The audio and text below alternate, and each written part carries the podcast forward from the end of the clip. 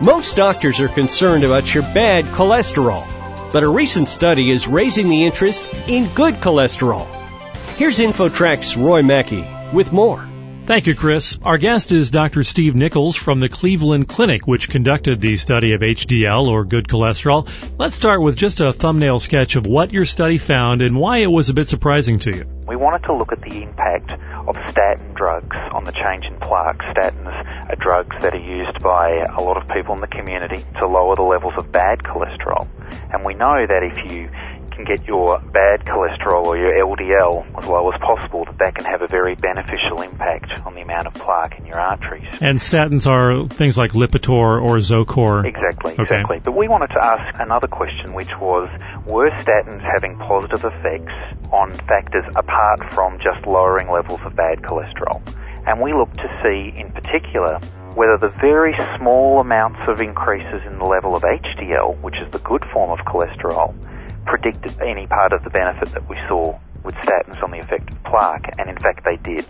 For a long time we've known that the statins are very good at lowering levels of LDL cholesterol by more than 50%. At the same time they'll raise HDL cholesterols by maybe 5 or 10% at most, and I think most of us in the field have questioned for a number of years whether that really is associated with any benefit. What we found was that even those small rises in HDL were contributing to the benefit in terms of slowing the growth of plaque and in fact starting to promote the possibility that if you can get your HDL increase up over 8, 9, 10%, which really isn't all that much, it was contributing to actually getting rid of some plaque in the coronary artery. So that was quite a surprising finding. So in effect, high levels of good cholesterol can unclog your arteries and basically reverse heart disease. It certainly appears to be that they can start to have that impact.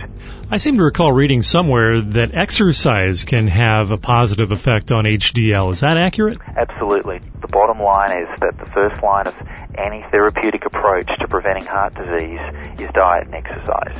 And what we know is that diet and exercise, particularly when they result in weight loss, can be associated with modest rises in HDL. Now, again, we're talking about that 10% range, which people traditionally wouldn't have thought was all that much, but may be very important because it may be promoting the right type of HDL to be generated.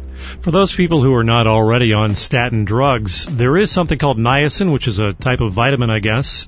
Some people say there is a flushing sensation when you take that, but there are flush-free versions.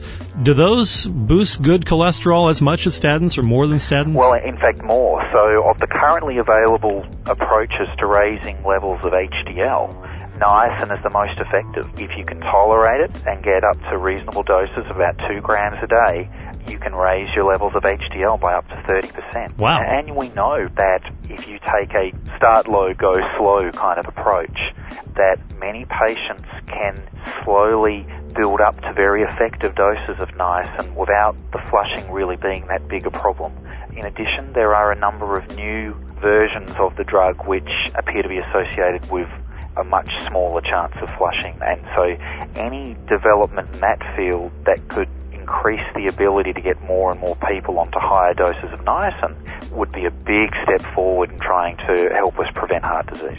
Now, do people need to be concerned taking niacin? Do they need to be monitored with liver tests and so forth as they would if they were taking statin drugs? They do. The other thing is that niacin, particularly at high doses, can increase the chances of having high levels of blood sugar and a very small increase in the incidence of diabetes. But we're talking about very small rates we're talking about patients who are being followed and so they're being screened for these types of things with regular blood tests. And so part of the routine process of treating a patient with niacin long term would be checking their liver function and also checking their blood sugar levels.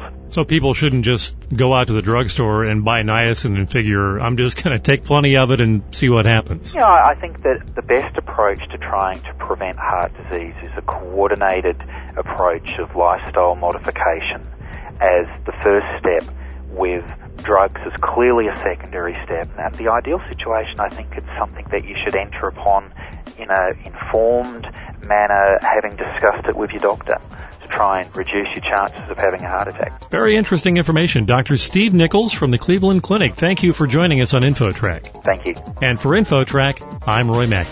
And that wraps up another week of InfoTrack. Our InfoTrack team of reporters includes Taryn McCall, Roy Mackey, and Jim Anthony. Executive producer Randy Meyer. And I'm Chris Whitting. Internet services provided by Pair.com. Visit us online at TalkZone.com. InfoTrack is produced by Syndication Networks Corporation. We'll see you next week, right here on InfoTrack.